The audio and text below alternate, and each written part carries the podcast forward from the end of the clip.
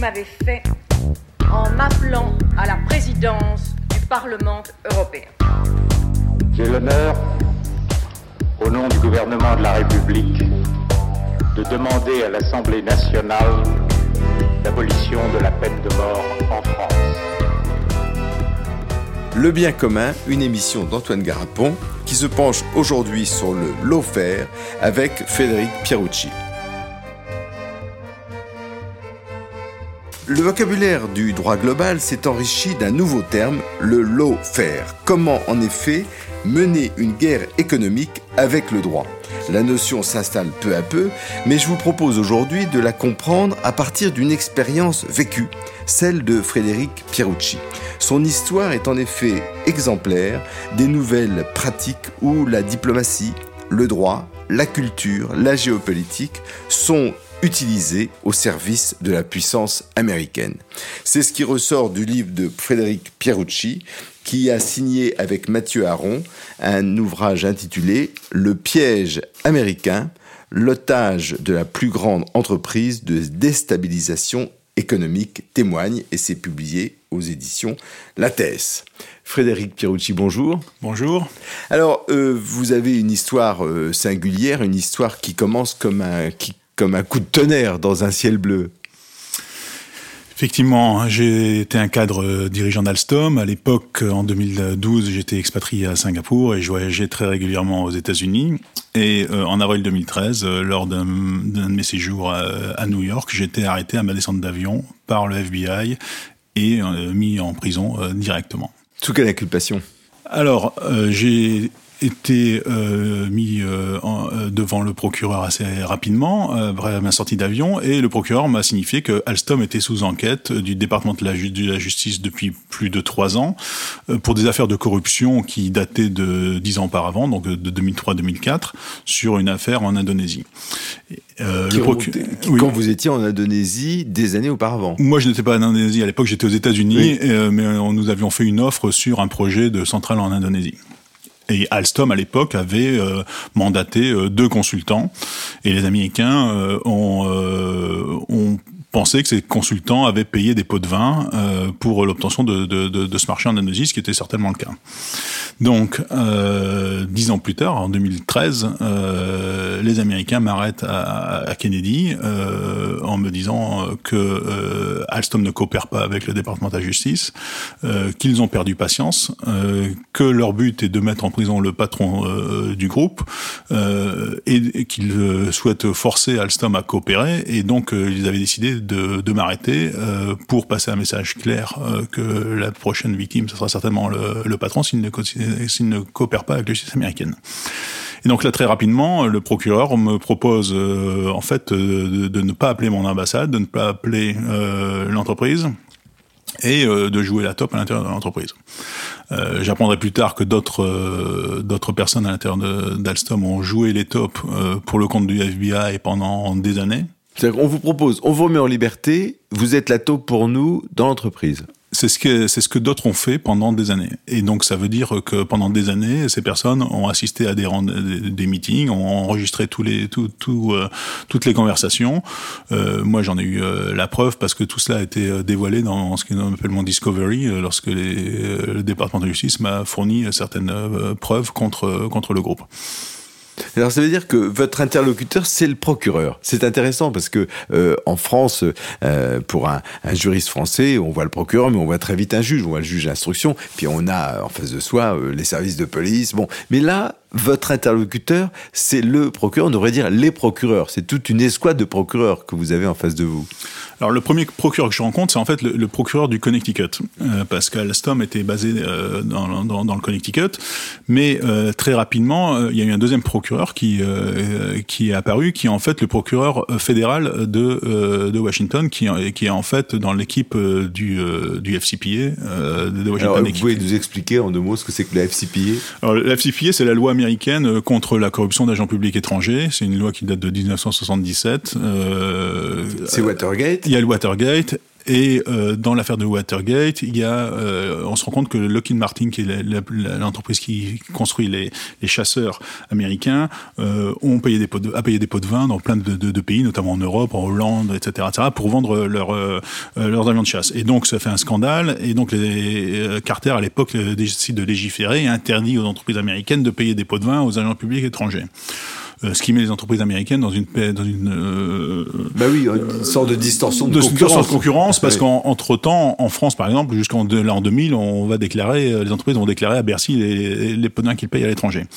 Donc ce, qui, ce, qui était, ce qui était quand même un petit peu extraordinaire c'est-à-dire que c'était les fameux frais commerciaux exceptionnels les FCE et donc on passait à confesse comme on disait. Voilà. on passait à confesse à Bercy pour dire voilà j'ai versé tant. Ça c'est la c'est la voie française plus républicaine. Et c'était déductible des impôts sans problème et en même temps, ça permettait à l'État de connaître euh, euh, ce qui se passait. Oui, ça permettait. Au moins, c'était assez transparent. Il y avait une certaine transparence euh, là-dedans. Au moins, c'était légiféré. Mais on avait quand même une loi anticorruption, quand même à l'époque, qui, qui, qui, quand même interdisait de, de, de faire ça. Donc, on, on, était un petit peu sur le fil du rasoir. Et, et c'est le point faible de la France. On y reviendra. Mais notre point faible, c'est que nous ne luttions pas beaucoup contre la corruption, notamment la corruption des agents étrangers, et pas beaucoup non plus sur la corruption intérieure. Mais, mais c'est un peu le, le propre de, de, tous les pays, si vous voulez. Euh, personne ne, ne, ne, souhaite que son euh, député soit corrompu euh, par euh, une entreprise X ou Y. Mais en fait, beaucoup de, de personnes, en fait, ont, ont une, une, autre idée de la corruption lorsqu'il s'agit de, de, faire de la corruption à l'étranger pour apporter des contrats en France pour supporter l'industrie française. Donc, beaucoup de pays, en fait, avaient un double langage, c'est-à-dire réprimer la corruption domestique, mais laisser leurs entreprises faire de la corruption à l'étranger. Donc les Américains en 77 font cette loi, mais en fait, pendant 25 ans, elle n'est pas appliquée. Euh, il y a pratiquement un, il y a, il y a un ou deux de cas par an pour de, de, petites, de petites entreprises, et donc euh, ce n'est pas vraiment un frein pour les entreprises américaines. Mais à partir de, de, de 98, sous Clinton, l'entreprise américaine euh, réalise que ça peut être un, un, un, un argument euh, pour euh, gagner des parts de marché à l'étranger.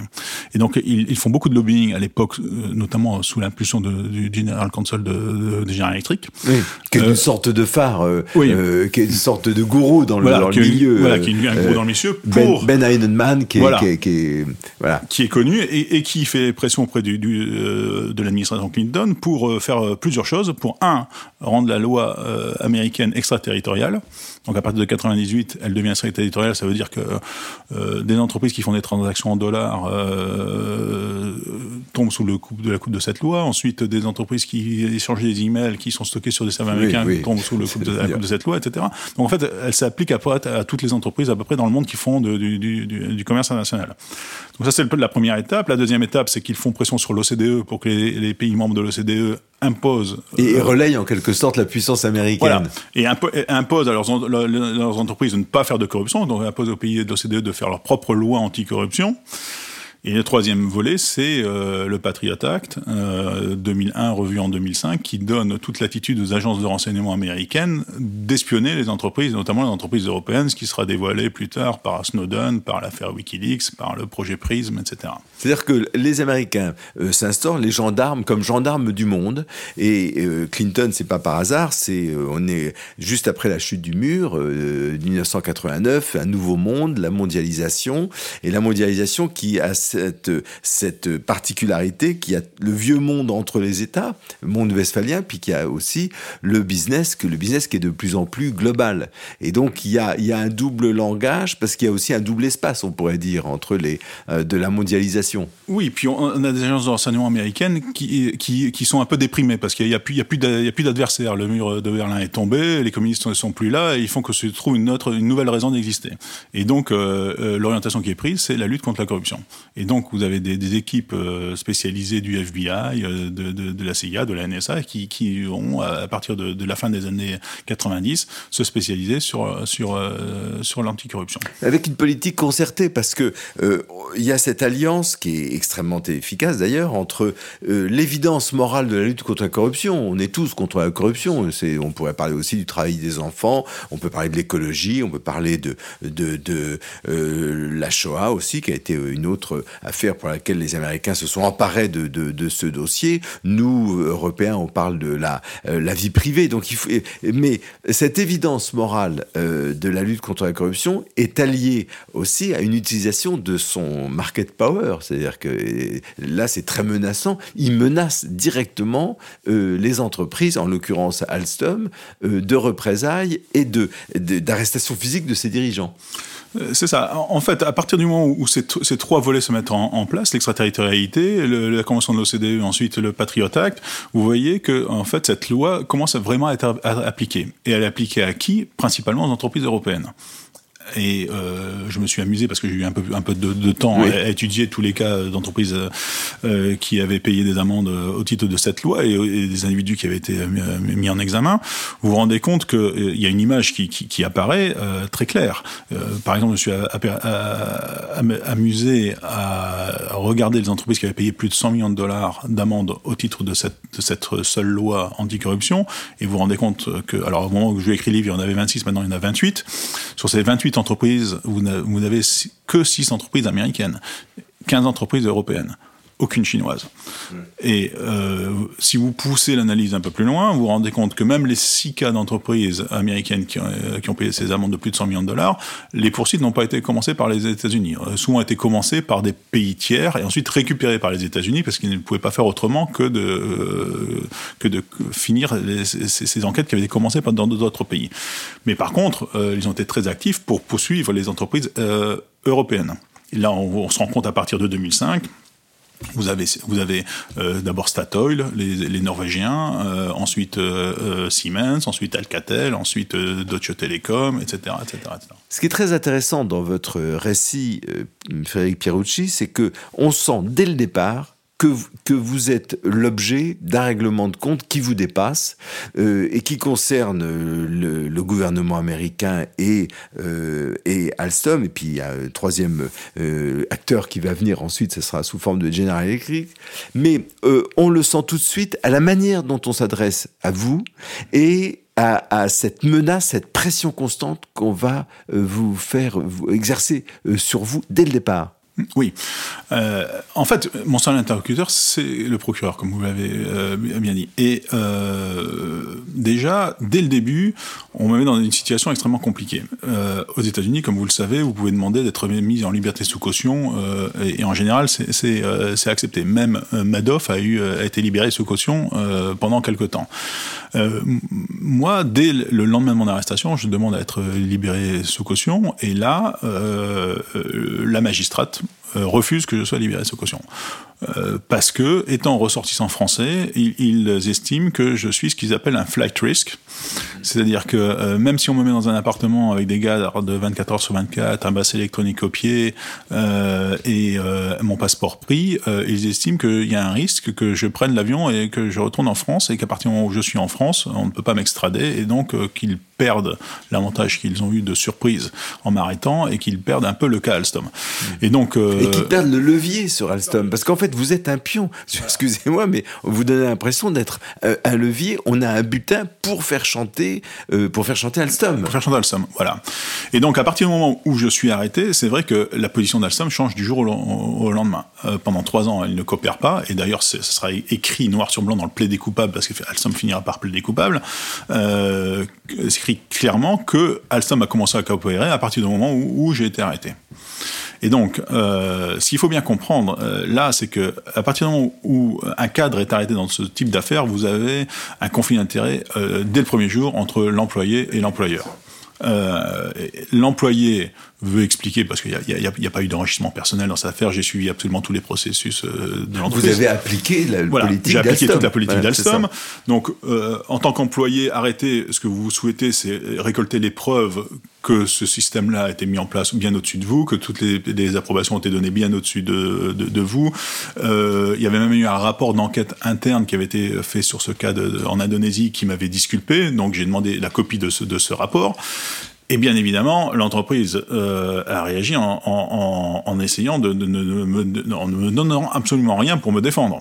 Et il vous a pas transmis le rapport? Non, rien du tout. Ils mais ils ne m'ont transmis aucun document pour me défendre. Donc dès le début, euh, l'entreprise va considérer que le cadre, euh, ben, il, est, euh, il est perdu en fait, d'accord? Et donc l'intérêt de l'entreprise va être de, sécuriser les autres cadres qui ne sont pas encore arrêtés. Euh, et qui pourraient être mis en, à mal, à mal euh, par euh, euh, des documents à la personne qui a été arrêtée. Et ça va même d'ailleurs être pire quelques semaines ou quelques mois après, si vous allez vous faire licencier d'Alstom sur les motifs qui sont ceux de l'inculpation américaine. Alors c'est un, petit, peu euh, un petit peu différent. déjà, je, reviens sur le premier point, c'est-à-dire que Alstom, au lieu de déclencher l'assurance, parce que lorsque vous êtes cadre dirigeant d'une entreprise comme ça, vous bénéficiez en général de, ce qu'on appelle l'assurance RCMS, de responsabilité pénale des dirigeants. Donc Alstom, au lieu de déclencher cette assurance pour m'assurer une, euh, défense euh, indépendante de la défense de l'entreprise, décide de ne pas déclencher cette assurance. Et donc, Alstom décide de payer eux-mêmes mon avocat via l'avocat d'Alstom. Donc c'est l'avocat d'Alstom qui défend Alstom dans, contre le département de justice, qui sélectionne mon avocat pour me défendre contre le département de justice et qui le paye. Donc vous avez un conflit d'intérêt énorme euh, dès, dès, le début, parce que j'ai un avocat qui ne travaille pas pour moi, qui est payé par Alstom, euh, et, ce même Alstom qui ne veut pas me donner des documents pour me défendre. Donc et vous ne pouvez pas déclencher vous votre, votre propre assurance euh... Alors à, l'époque, je n'étais pas au courant. Peut-être que euh, vous savez, c'est des choses qui, qui là j'en parle comme si j'étais éduqué sur ce dans ce domaine, mais à l'époque je n'étais pas si éduqué sur ce point-là. Donc ce que je ne comprends pas, c'est pourquoi l'avocat qui était quand même ancien attorney général du Connecticut, qui n'était pas un avocat de, de base, n'a pas refusé de me défendre euh, vu ce, conflit d'intérêts.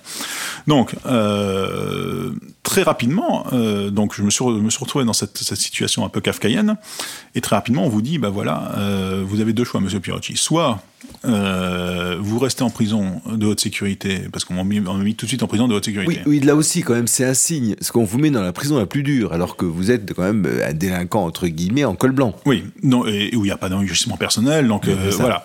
Donc on me met directement dans une prison de haute sécurité, euh, donc dortoir de 54 personnes, etc., avec des, ce qu'on appelle des criminels de euh, et, on vous dit, bah, vous allez pourrir dans cette prison-là, en fait, jusqu'au jour de votre procès, si vous décidez d'aller au procès. Et si vous décidez d'aller au procès, euh, on a collecté un million et demi de pièces sur Alstom et on va vous donner ça à votre avocat. Et votre avocat vous dit, bah, il va me falloir trois ans pour étudier tout ça. Euh, ça va vous coûter entre 5 et 10 millions de dollars euh, pour, euh, pour étudier tout ça. Et puis pendant ces trois ans, vous restez dans cette prison de haute sécurité en attendant éventuellement un procès. Et là, on va prendre 12 personnes dans la rue. On va leur expliquer qu'une entreprise française a fait de la corruption en Indonésie contre une entreprise américaine. Vous pouvez essayer, mais ça, ça va, on connaît le résultat. Et donc, c'est soit ça, soit vous plaidez coupable. Et si vous plaidez coupable, on vous relâche au bout de 6 mois. Et l'alternative, si vous ne plaidez pas coupable, et si vous perdez au procès, c'est 15 à 19 ans de prison. C'est ça. C'est-à-dire que, donc, pression maximale tout de suite sur vous, dans une situation de, de, contradiction euh, d'intérêt, de conflit d'intérêt euh, majeur, étant entendu que ce qu'on veut obtenir de vous, la pression sur vous, Frédéric Pierucci, c'est pour obtenir des aveux, des aveux qui vont permettre ensuite de, de se retourner contre, contre les dirigeants d'Alstom toujours en place. Voilà, exactement. Donc on, on vous pousse en fait à plaider coupable parce qu'en fait euh, le choix était assez vite fait entre euh, six mois de, de, prison ou jouer à la roulette russe euh, et éventuellement écoper d'une peine de 15 à 19 ans de prison. Euh, faut savoir que les peines de prison quand même aux États-Unis dans les cas d'enfreinte à cette loi du FCPA pour les individus sont basés sur les profits réalisés par l'entreprise sur les projets incriminés. D'accord? Donc comme Alstom avait déclaré X millions de profits sur ce, projet en Indonésie, pour moi ça équivalait à une, fourchette de peine de prison de 15 à 19 ans, même s'il n'y avait pas eu d'enrichissement personnel. Donc euh, euh, le fait qu'il y ait eu enrichissement personnel ou pas enrichissement personnel ne rentre même pas en compte dans le calcul des peines. Euh, et ça, c'est écrit dans un beau bouquin qui s'appelle US Sentencing Guidelines, qui définit les peines de prison fédérales pour, pour ces crimes-là. Donc, en fait, vous êtes, vous êtes dans une situation où, où vous n'avez pas le choix. Ce qu'il faut bien comprendre, c'est qu'aux États-Unis, sur 100 personnes mises en examen, vous en avez 90 qui plaident coupables à cause de ces barèmes qui sont complètement euh, délirants de, de, de, peine de prison. Donc euh, les personnes préfèrent plaider coupables plutôt que de prendre le risque d'aller à un procès et de perdre. C'est ça. C'est-à-dire que vous, vous avez double peine, si je puis m'exprimer ainsi, parce que euh, ceux qui ceux qui plaide coupable, qui euh, utilise la technique du plea bargaining avec le procureur, c'est pour des délits internes, pour une délinquance de droit commun. Donc ils sont dans l'espace de leur sous-souveraineté. Ils n'ont pas ce caractère d'extranéité, et puis surtout, ils ne sont pas mis dans cette situation impossible qui est la vôtre à cette époque-là, où vous êtes pris comme représentant d'une entreprise qui vous renie et qui poursuit ses intérêts propres et non pas les vôtres. Exactement, exactement. Et donc, euh, donc c'est vraiment euh, le titre du livre c'est le piège, parce que c'est vraiment le, piège. Il n'y a, pas de, il y a, pas de sortie. Et en fait, c'est, bah, ce n'est qu'une négociation avec un, avec un procureur. Là, j'ai toujours pas vu de juge. Là, donc, euh, et, en fait, je, ne verrai jamais de juge euh, pendant toute cette période-là. Donc, après quatre mois quand même dans cette prison de sécurité, je décide de plaider coupable. Je me dis quatre mois, ok, euh, ils m'ont promis six mois, donc euh, au moins je suis sûr qu'après euh, six mois, je, rentre à la maison. Donc à partir du moment où je plaide coupable, alors là c'est quand même assez assez assez cocasse parce que le procureur et mon avocat se mettent d'accord sur un, papier que je devrais lire devant non pas un juge mais un magistrat qui, qui, acte de mon plaidé coupable. Et donc là, je dois dire, voilà, je m'appelle Pierotti, je plaide coupable parce que je suis coupable, je, euh, euh, je n'ai reçu aucune pression physique ou psychologique euh, pour plaider coupable, etc., etc. Et donc, après avoir plaidé coupable, effectivement, je reçois une première lettre qui me demande, premier signe de vie d'Alstom, après cinq mois de prison de haute sécurité, qui me demande par lettre de venir à la voilà pour un, entretien préalable de licenciement. Euh, et qui acte que, du fait que je, ce sera peut-être un peu compliqué pour moi d'aller à Valois, euh, donc euh, qui me demande de mettre par écrit. Et, sur la base de ce que vous avez et sur la de base votre aveu. Du plaidé coupable. Du plaidé coupable. Du plaidé coupable, voilà. Et donc, euh, bon, bien sûr. Euh, vous reprochant de, de, de, les, termes mêmes, vous reprochant des conduites qui sont contraires à l'éthique de l'entreprise. Voilà, et qui portent atteinte à l'image de l'entreprise. euh, donc, je reçois cette lettre, euh, ma famille répond parce que moi je ne peux pas y répondre, euh, et ensuite un mois après avoir reçu cette lettre, je reçois une deuxième lettre, euh, cette fois-ci qui me licencie, et, le motif de licenciement, ce n'est pas du tout lié à, ça. Le motif de licenciement, c'est abandon de poste. Effectivement, je suis plus à Singapour en train d'exercer mon métier, je suis en prison de haute sécurité.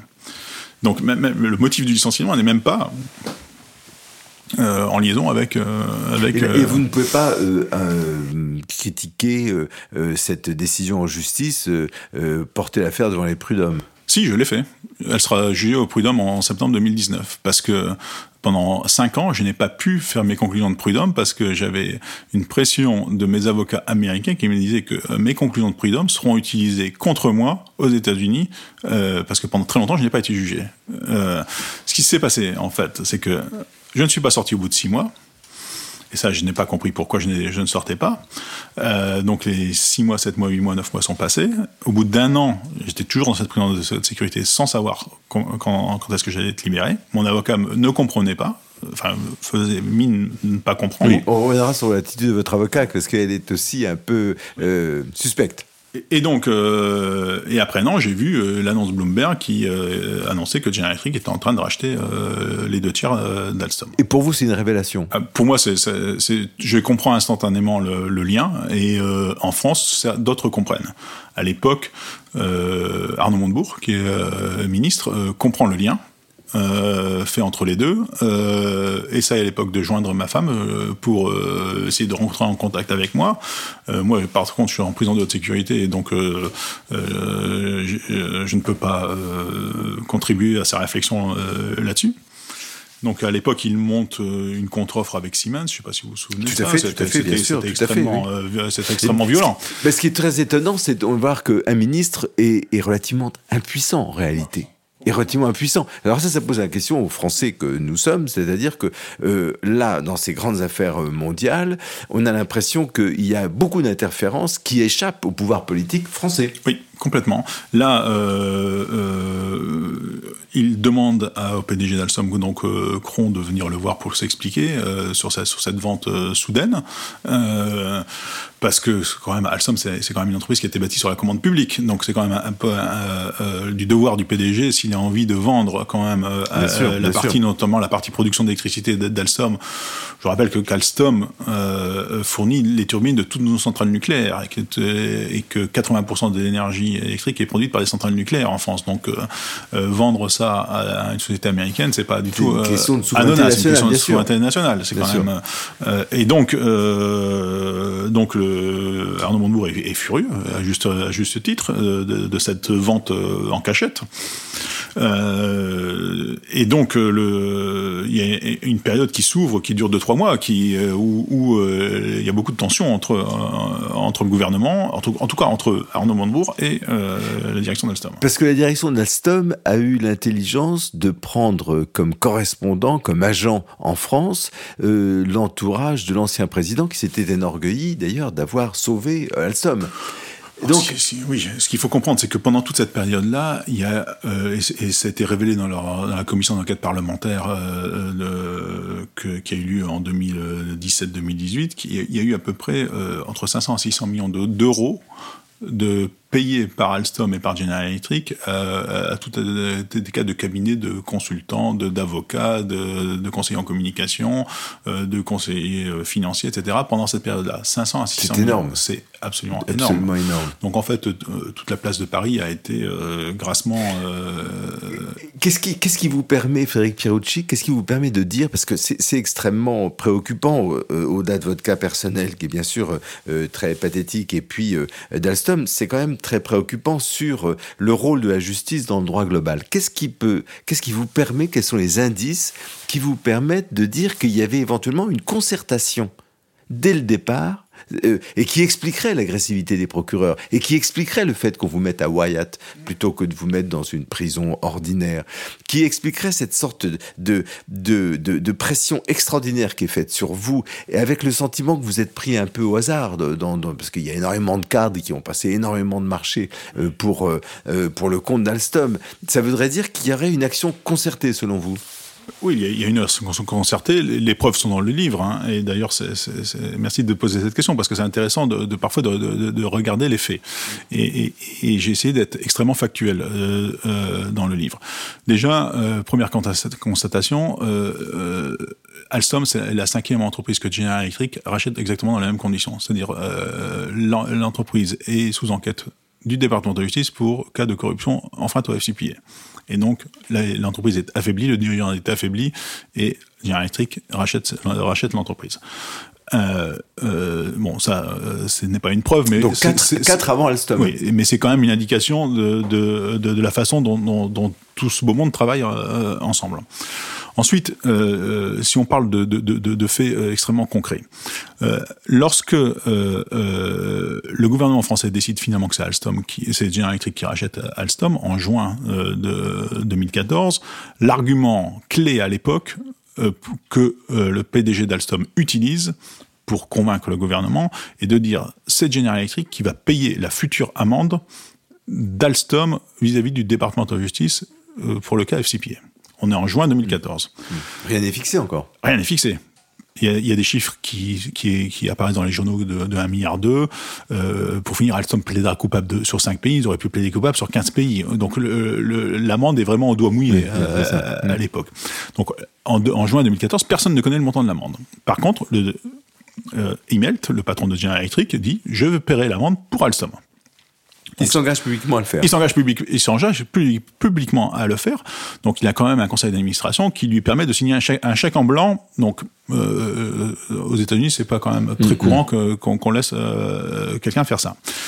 Alors l'attitude du département de justice à l'époque extrêmement euh, inquiétante parce que le département de justice ne dit rien au fait que General Electric se substitue à Alstom, fait la promesse de se substituer à Alstom pour, pour payer l'amende. Bien sûr. Ce qui, est, ce qui, est, très surprenant pour un raisonnement judiciaire, parce que ce qu'on voit dans cette affaire, c'est une interférence constante des différentes logiques. Il y a une logique économique, il y a une logique judiciaire, il y a une logique aussi en euh, euh géopolitique, pour ça on, on, pourra y revenir. Mais, et, et, donc dans cette interférence, ce, qui, euh, ce que veut la logique judiciaire, c'est que ce soit le coupable qui paye, qui paye l'amende. Mais c'est pas souvent la logique judiciaire, c'est la loi. C'est la loi, oui. Euh, c'est la loi. Moi, lorsque j'ai j'ai été condamné à 20 000 dollars d'amende, personne ne peut payer euh, euh, mon amende. Bien sûr, en tout cas la française, oui. oui, personne ne peut payer mon amende. Et là, on n'était pas dans le cadre d'un rachat complet d'Alstom. Si une entreprise rachète complètement une, une autre entreprise, il est peut-être logique Bien sûr. que cette entreprise paye. Bah, euh, l'entreprise n'existe plus une fois qu'elle est rachetée. Eh, mais là, c'était pas, là, pas le cas. Là, euh, on racheté que 70% d'Alstom.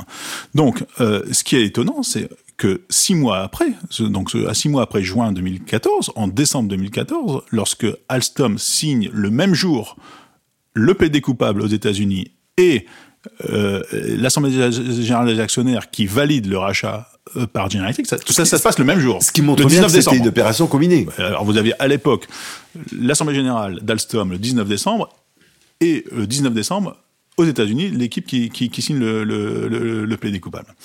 Et donc là, euh, chose extraordinaire dans cette Assemblée générale en, en, le 19 décembre 2014, le patron d'Alstom dit excusez-nous, on s'est trompé en, en, juin 2014. Six mois plus tôt, le département de justice refuse que ce soit General Electric qui se substitue à Alstom pour payer l'amende.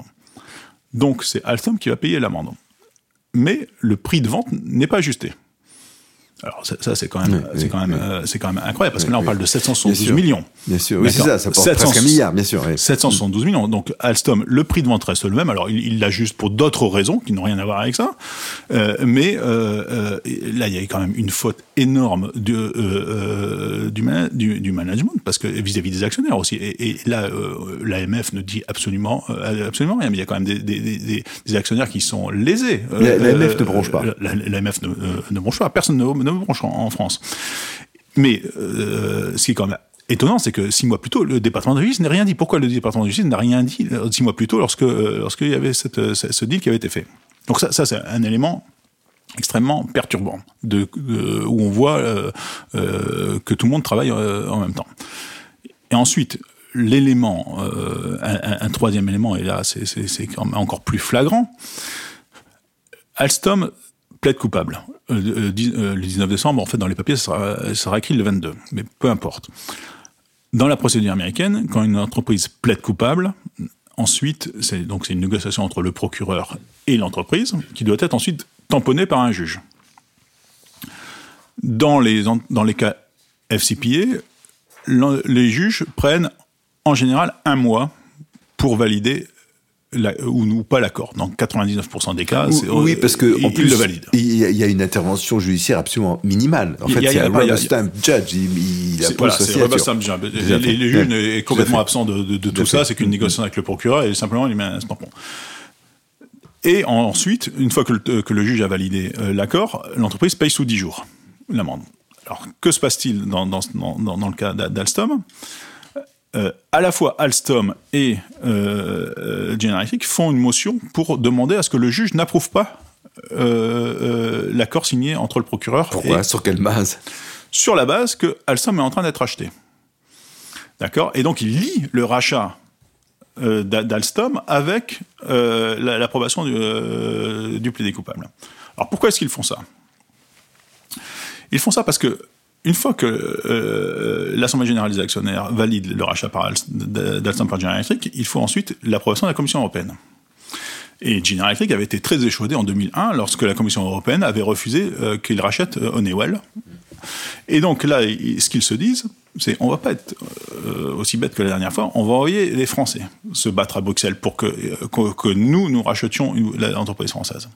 Et donc, en, en, ne signant, en ne validant pas l'accord entre le département de justice et Alstom, en fait, il laisse la pression complète sur le, euh, le, patron d'Alstom. Ça veut dire que euh, tant que la Commission européenne n'a pas, pas, approuvé. pas approuvé le rachat complet d'Alstom par General Electric, d'accord, il laisse planer sur Alstom la possibilité que le juge refuse le deal entre le procureur et Alstom, et donc que l'amende soit encore plus grande et que des poursuites personnelles éventuellement sur les sur les dirigeants. Mais pourquoi le juge marche dans la combine? Ah bah, le, bah justement, c'est une bonne question. Pourquoi le juge marche dans la combine Mais le juge marche dans la combine. Et donc vous avez une décision du, euh, euh, juge, parce que cette, ce, report euh, du juge sera, il y aura deux reports. Un premier report jusqu'en juin 2015 où il demande ce report. Le juge accepte de ne pas tamponner le deal la Commission européenne, à l'époque, pose beaucoup de problèmes euh, euh, au, rachat. Et à un moment, on pense même que le rachat ne, va pas se faire. Et là, très très fort, les politiques français vont à Bruxelles pour, soutenir qu'une entreprise américaine rachète Alstom. C'est quand même, euh, ils ont quand même fait très très fort les Américains dans ce, coup-là. Et donc laisse une pression maximum sur sur Cron à l'époque. Et donc la Commission européenne finit par approuver en septembre 2015 le deal. Et à partir du moment où la Commission européenne l'approuve, un mois après, le juge tamponne le deal. Mais ça veut dire que ce qui est très intéressant pour, euh, euh, pour euh, comprendre ce qui se dessine, Frédéric Pierucci, c'est qu'on voit votre affaire est pleine de dérogations pleine de dérogations par rapport à la justice américaine. C'est-à-dire que euh, vous n'avez pas été traité comme un, comme un justiciable américain lambda. Euh, vous avez été incarcéré avec eux, mais vous n'avez pas été traité comme avec eux. C'est plein de, euh, de fausses promesses. On vous dit c'est six mois maximum. En fait, vous allez rester plus d'un an. c'est ça. Et au, au, total de 25 mois. Avec, et avec le, le, le fait qu'on a l'impression que tous les acteurs judiciaires qui théoriquement, sont censés servir la loi et servir la justice et pas servir la politique étrangère de leur pays, ni la politique économique de leur pays. En l'occurrence, se comportent plus comme des, j'allais dire, comme des barons d'un système euh, euh, qui, qui, en réalité euh, réalise une offensive économique. C'est exactement ça. Pourquoi est-ce qu'un juge américain doit se préoccuper de savoir si l'entreprise va être achetée ou pas, en partie être rachetée ou pas être achetée euh, Quand même, le, juge, en prenant cette décision de, reporter pratiquement d'un an le paiement d'une amende de 72 millions, ça fait, beaucoup d'intérêt, un an, un an sur 72 millions. C'est pas dans l'intérêt du peuple américain que, l'entreprise paye un, an plus tard. Par contre, c'est dans l'intérêt de General Electric Bien sûr. Et d'ailleurs, c'est un débat euh, qui est très vif aux États-Unis entre juges fédéraux et entre juges fédéraux et juges des États, euh, en disant mais attendez à quoi est-ce qu'on sert? Parce que en l'occurrence, là, c'est la preuve que le juge qui était une juge de l'État du Connecticut, qui n'était pas une juge fédérale, si je ne C'est une, si, c'est une juge fédérale. C'est une juge fédérale. Oui, oui. Parce que mais qui, faisait partie, qui, était dans le Connecticut. D'accord, d'accord. Mais là, on a l'impression que c'est une action concertée. On pourrait dire euh, une action concertée. Mais alors, dans cette affaire-là, il y, y a quand même aussi un problème un problème qui est pas franco-français, mais qui est un problème middle management dirigeant. C'est qu'on a l'impression que vous êtes euh, l'objet euh, de toute une stratégie internationale, euh, qui est une stratégie euh, qui, qui concerne le gouvernement américain et une grande entreprise américaine. C'est pas la même chose. C'est deux entités différentes, juridiquement et politiquement, face à une entreprise française, et que vous, vous êtes au milieu. Le, le, middle management auquel vous appartenez, quoi, qui était en fait, vous êtes pris entre deux feux, vous êtes pris entre deux logiques, vous êtes pris entre deux rapports au territoire, vous êtes pris entre deux, entre deux euh, euh, types d'entités juridiques complètement différentes. Et là, vous êtes, euh, on a l'impression qu'il y a, y a une machine infernale qui se met, qui se met implacable, qui se met en route. Oui, en, fait, euh, vous, réalisez, vous, réalisez, très rapidement qu'il n'y a qu'une seule machine, qui est la machine américaine, qui, qui, impose sa, sa, et qui mène la danse. Qui mène la danse et sur laquelle vous n'avez absolument aucune, aucun pouvoir, aucune prise. Et notamment pas le pouvoir de la loi. Et pas notamment le pouvoir de demander vos droits. Voilà, vous ne pouvez pas vous demander vos droits, parce qu'on vous dit si vous demandez vos droits, vous allez, vous allez passer 15 ans en prison. C'est ça qui est extraordinaire, c'est quand même ce système juridique fonctionne avec le droit utilisé comme repoussoir, comme menace, jamais en application directe bah, C'est la common law, c'est le contrat. C'est basé sur le contrat. Et donc, c'est le, contrat entre l'individu et, et, et, euh, et, le procureur. Et donc, les, les, juges sont absents de tout, de, de, de, de tout ça. Oui, Ce qu'il faut bien comprendre, il n'y a, a, pas de juge. Moi, le, euh, la première fois que j'ai vu la juge qui se traitait de mon affaire, je l'ai vu après 5 ans et demi de procédure et je l'ai vu 20 minutes le jour de ce qu'on appelle le sentencing. Parce que euh, j'ai été libéré après 14 mois, la semaine où le gouvernement français a choisi euh, euh, General Electric et non pas Siemens pour acheter Alstom. Les dates ont correspondu. Oui, un mois, une semaine, la même semaine. La même semaine. Parce que là aussi, c'est un aveu, c'est comme le 14 bien, évidemment, le 20 décembre, bien sûr. Bien évidemment.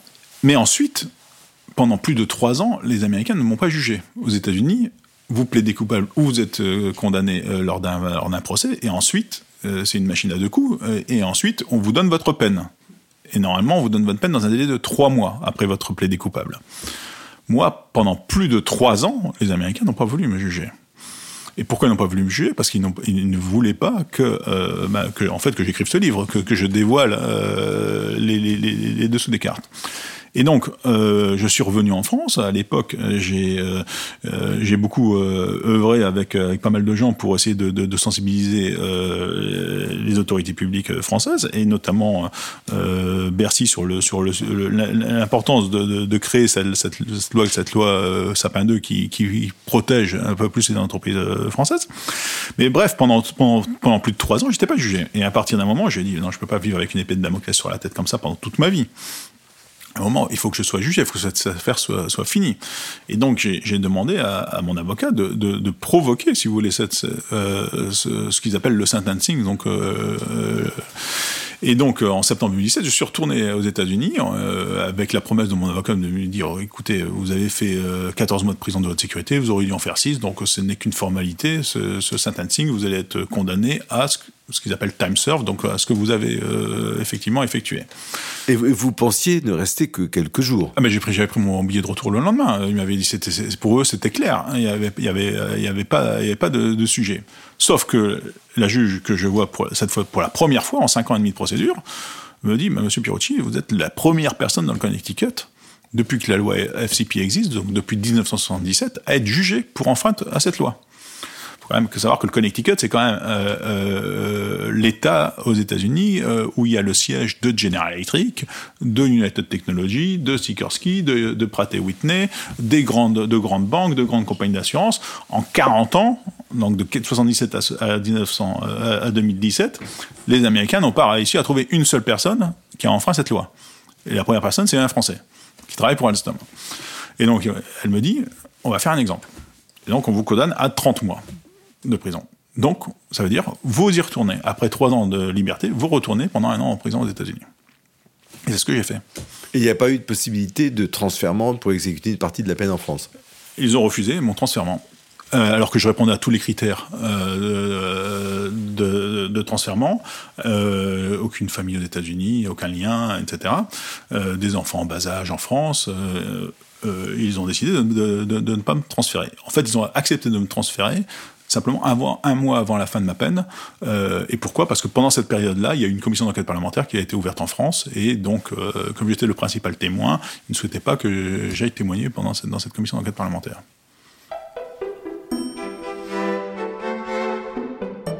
Je vous rappelle que vous êtes sur l'émission Le Bien commun qui reçoit aujourd'hui Frédéric Pierucci pour parler de la Lofer à travers euh, son affaire. Frédéric Pierucci, on a l'impression que dans cette affaire, vous avez joué plusieurs rôles. Vous avez d'abord euh, joué le rôle de d'APA, d'APA pour attirer euh, et amener Alstom non seulement à la table des négociations, mais à rentrer dans une logique, la logique de, euh, de du plaidé coupable, qui est non seulement une logique de transaction, mais qui est aussi une logique où on donne des informations, où on donne euh, une prise à toute une machine euh, qui commence à dire on a telle, telle, telle, euh, telle, déclaration, donc un possible témoin contre vous, donc on en obtient un autre, donc un troisième, un quatrième. Donc vous avez premièrement été l'appât dans cette, euh, dans cette affaire. Ensuite, vous avez été le bouc émissaire. Et une fois que vous avez payé pour ces deux rôles, vous revenez aux États-Unis et là vous jouez le rôle de d'exemple. Euh, exemplarité de la peine, exemplarité qui se fait au détriment d'un étranger, comme vous venez de, le rappeler. C'est-à-dire que euh, euh, ce qui est très frappant, ce qui, me frappe, c'est de, voir, à mon avis, je ne sais pas ce que vous en pensez, mais c'est que ce triple rôle, c'est un rôle qui s'explique par les affaires mondiales et par la mondialisation des affaires. C'est-à-dire que euh, aux États-Unis, euh, euh, on peut jouer l'un des trois, mais jamais les trois en même temps. Alors, on a une grande chance actuellement, c'est qu'on a M. Trump comme président des États-Unis. Oui, c'est façon de parler. Façon de parler. Mais au moins, M. Trump dit tout haut ce que, ce que Obama faisait tout bas. Parce qu'en fait, ce qu'il faut, faut expliquer. Et, poliment. Et poliment. Parce qu'il dansait le swing et tout le monde était content et donc tout le monde donnait le bonus, bon Dieu sans confession. Euh, sauf que euh, Obama, c'était celui qui a industrialisé, si vous voulez, l'utilisation du droit comme arme économique, qui avait été théorisé déjà par des militaires à la fin des années, des, des, années 90. Mais c'est lui qui l'a vraiment mis euh, en place de manière industrielle. Et donc, euh, avec M. Trump, c'est clair, il le dit. Alors là, vous avez des exemples tous les jours. Je n'en citerai que deux parce que c'est quand même assez, assez euh, frappant. Lorsque M. Trump dit euh, aux entreprises allemandes qui construisent le gazoduc entre la Russie et, et l'Allemagne, le Nord Stream 2, qu'il va les poursuivre en justice s'ils continuent à construire ce gazoduc, c'est clair il lie le droit à un aspect économique. L'autre cas qui est encore plus flagrant, euh, c'est l'affaire Huawei. La, la, la, mm-hmm. directrice juridique, euh, directrice euh, financière de, de, Huawei, alors sous fond de guerre commerciale avec, sur, la Chine, sur, avec, la Chine sur la, sur la, sur la 5G. Euh, donc ils, ils, mettent en examen euh, Madame Meng parce que Huawei a soi-disant fait du, du, commerce avec l'Iran via une filiale, etc. Si vous regardez la mise en accusation, elle est extrêmement fine. Hein. Il n'y a pas beaucoup de, de substance euh, derrière tout ça. Mais elle est arrêtée au Canada, elle est, mise en prison au Canada et les Américains demandent son extradition. Elle a été libérée, euh, mais les Américains demandent toujours son extradition. Et là, ce qu'a dit M. Trump il y a quand même quelques jours, il a dit de manière euh, très claire que s'il arrivait à un accord commercial avec la Chine, il allait retirer la mise en examen de Mme Meng c'est quand même ahurissant. La déclaration d'un président américain qui lie euh, une affaire judiciaire euh, avec euh, une affaire de, de, deal économique avec la Chine. D'ailleurs, les avocats de Mme Meng ont utilisé cet argument pour dire euh, au, procureur en Canada que cette affaire était politique. Mais Frédéric Pierucci, est-ce qu'il ne nous rend pas un immense service, le président Trump, en, disant les choses et en les assumant? Parce qu'on le voit aujourd'hui avec les affaires sur l'Iran. Euh, euh, L'Iran, c'était un accord multilatéral qui était négocié âprement, notamment avec les Français. quand le FCP, et même pour la corruption, on pourrait dire, il y, a, une dimension d'un bien commun, d'un bien collectif euh, qui est de défendre euh, la probité dans les affaires. Mais là, c'est la politique américaine, exclusivement la politique américaine. Il n'y a aucune consultation des Français, aucune consultation multilatérale. Et donc, on, on voit que le roi est nu. Alors que pendant toute votre affaire, euh, euh, on pouvait vous tenir ce double langage dont vous parliez au début, Frédéric Pierucci. Voilà. Je pense que il y a encore quelques temps, on aurait pu euh, dire euh, M. Pierucci, il est complotiste. D'accord. Tandis que là, euh, Trump nous, nous, sert beaucoup parce que là, il, il, dévoile exactement les, les, dessous des cartes.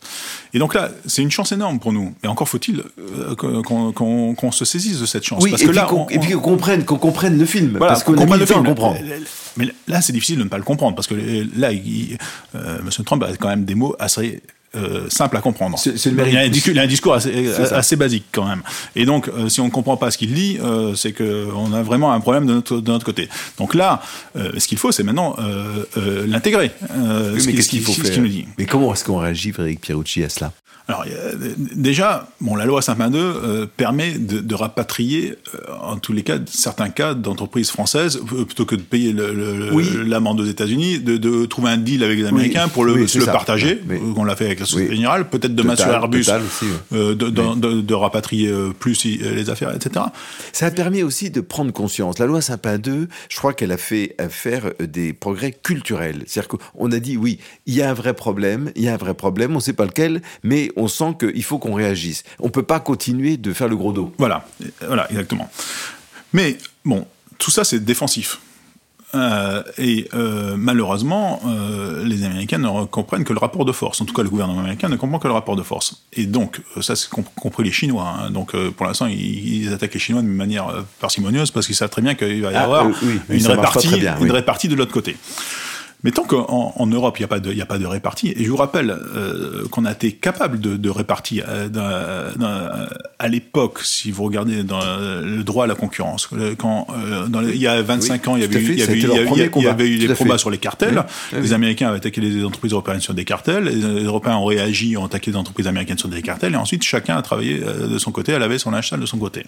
25 ans plus tard, on est incapable de faire la même chose sur l'anticorruption. Et, et on a réussi à mettre un anticoncurrence et en Europe et au niveau national qui marche bien. Exactement.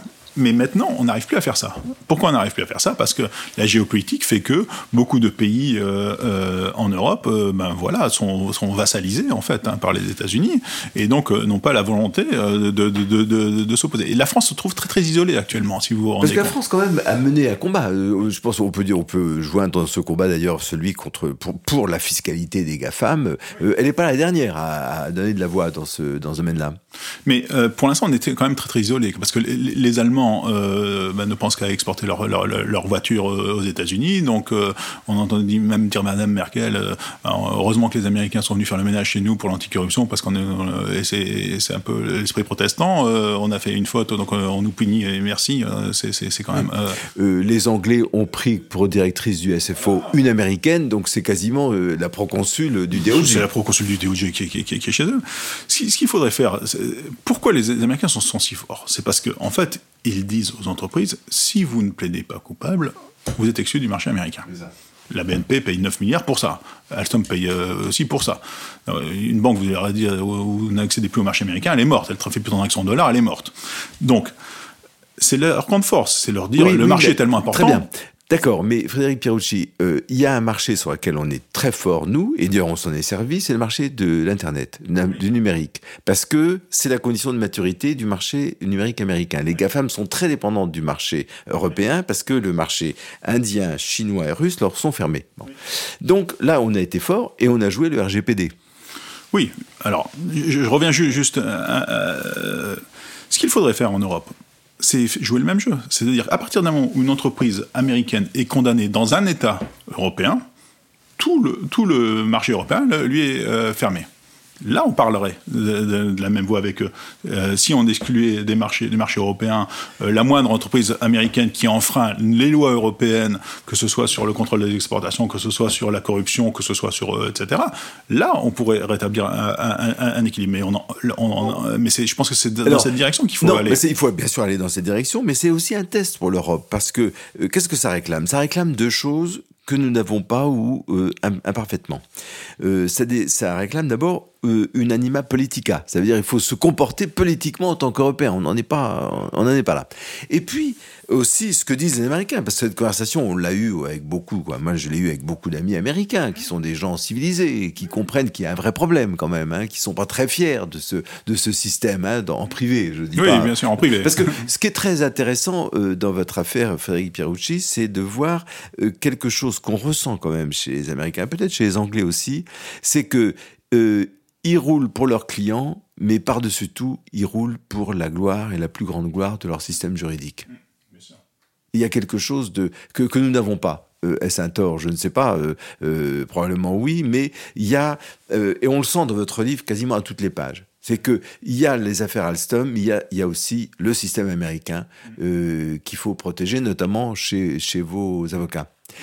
Mais deuxième condition, c'est euh, ce qu'on aurait pu, ce qu'on pourrait appeler, c'est la vertu, c'est l'agressivité, c'est la combativité. C'est-à-dire que derrière ça, il y a la volonté de conquérir ou de maintenir un leadership économique sur le monde. Est-ce qu'on l'a en Europe ça? Ben, euh, On pourrait l'avoir, mais oui, on devrait l'avoir. On, on, on, devrait l'avoir, mais déjà, il, il, il faut appliquer déjà nos propres lois. D'accord Et, et, et, c'est bien beau de, de refaire des, des, lois, le RGPD, etc. Mais on a, on a des lois euh, en Europe euh, qu'on n'applique pas. Euh, vous avez la loi de blocage qu'on n'applique pas. Vous avez, euh, vous avez euh, lorsque, par exemple, Lorsque Snowden a révélé que les entreprises américaines euh, avaient monté le, avec la NSA le projet PRISM, c'est quand même le projet PRISM, c'est quand même l'espionnage oui. par la NSA. Euh, c'est pas le premier non plus. C'est pas le premier. C'est pas le premier parce qu'il y avait avant euh, d'autres. Avec l'aide, avec l'aide de cent, une centaine d'entreprises américaines, dont Google, dont Facebook, etc., etc. L'espionnage systématique des entreprises européennes, et notamment des entreprises françaises.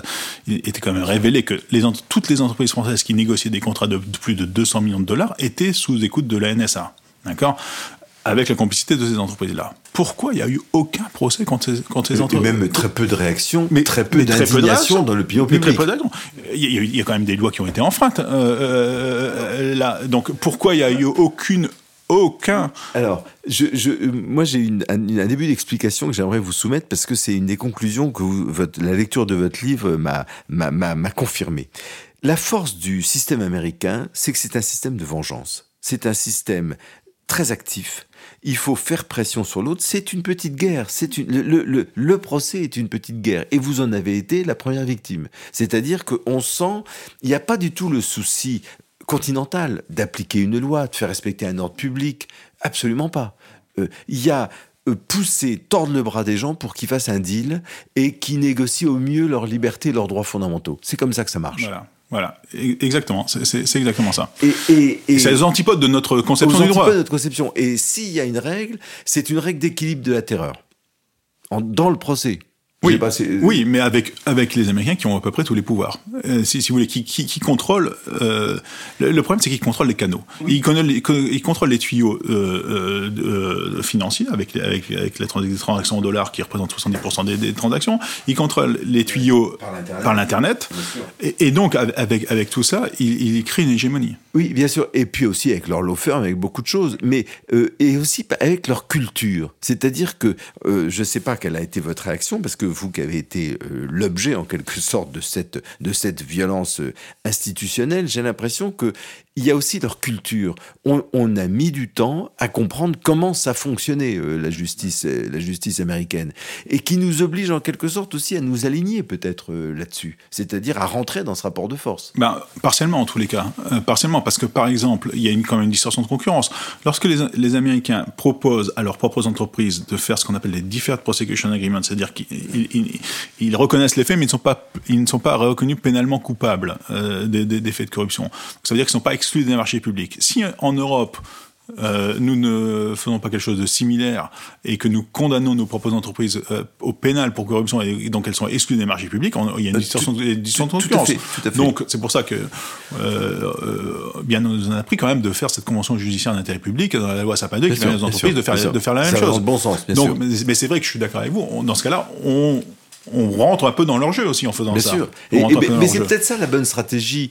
Euh, c'est peut-être ça la bonne stratégie, Frédéric Pierucci, c'est de, de prendre finalement euh, euh, la, les armes dont nous n'avons pas le choix. Hein. Clausewitz disait euh, faire la guerre, c'est imposer à l'ennemi ses propres règles d'engagement. De ce côté-là, ils ont gagné. les règles d'engagement, c'est eux qui les définissent. À nous de savoir nous en servir pour les retourner éventuellement contre eux, ce qui serait une bonne politique. Oui, mais encore une fois, il faut faire les lois, il faut les appliquer. Je pense que la, la meilleure riposte contre les Américains a toujours été euh, le rapport de force, malheureusement, parce que ces lois, euh, sinon on va, on va se retrouver de toute façon avec des lois multiples. Aujourd'hui, c'est les Américains, les Anglais, comme vous l'avez dit, ils, font exactement la même chose. Demain, ça sera les Chinois.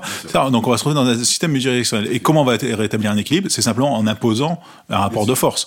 Et donc, le, euh, le jour où j'étais mis en prison, il fallait mettre en prison, je sais pas, le patron de, Goldman Sachs, le patron de Google, etc. Et après, on négocie avec les Américains. Après, on négocie. Comme ça. Parce que c'est ce que font les Chinois, ce que font les Russes.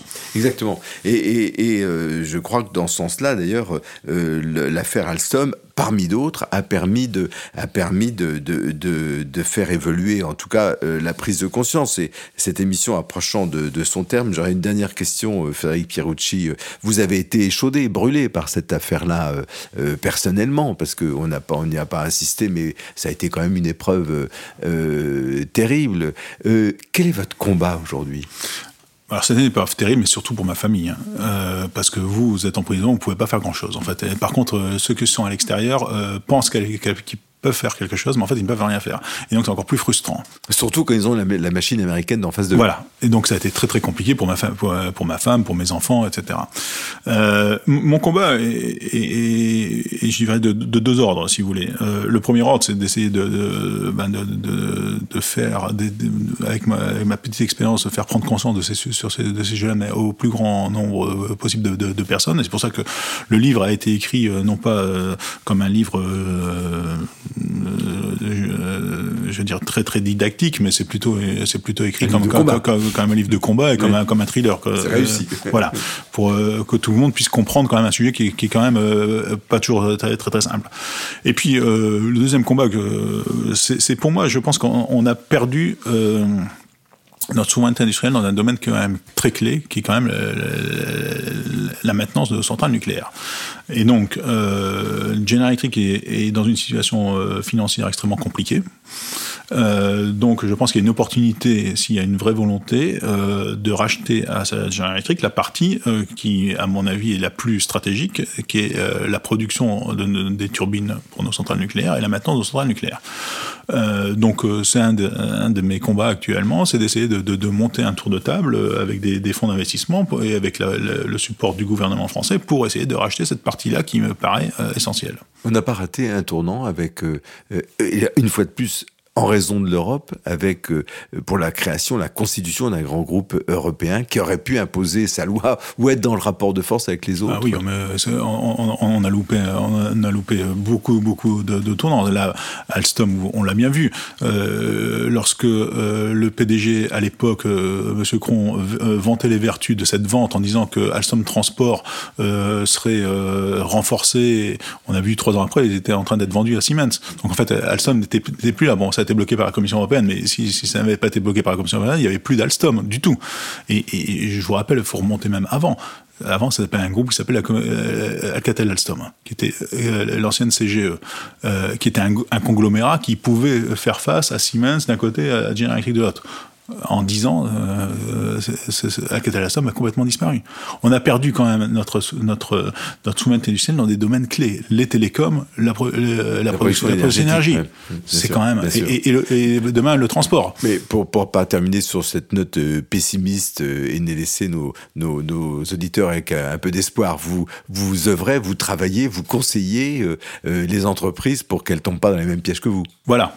Euh, et, donc j'ai créé ce cabinet Igarian en 2015, entre mes deux incarcérations, pour, euh, pour essayer de, de, de sensibiliser les, les, entreprises sur ces sujets-là. Et c'est vrai qu'il y a, il y, a beaucoup de, il y a beaucoup de choses à expliquer, euh, bien évidemment. Mais il y a une vraie prise de conscience. Je, je me rends compte de, depuis, euh, en tout cas depuis six mois, on, on sent qu'il y a une vraie prise de conscience, encore une fois, bien aidé par Monsieur Trump. Et bien aidé aussi par Monsieur Frédéric Pierucci. Merci beaucoup pour, pour cet entretien et merci aussi pour votre livre.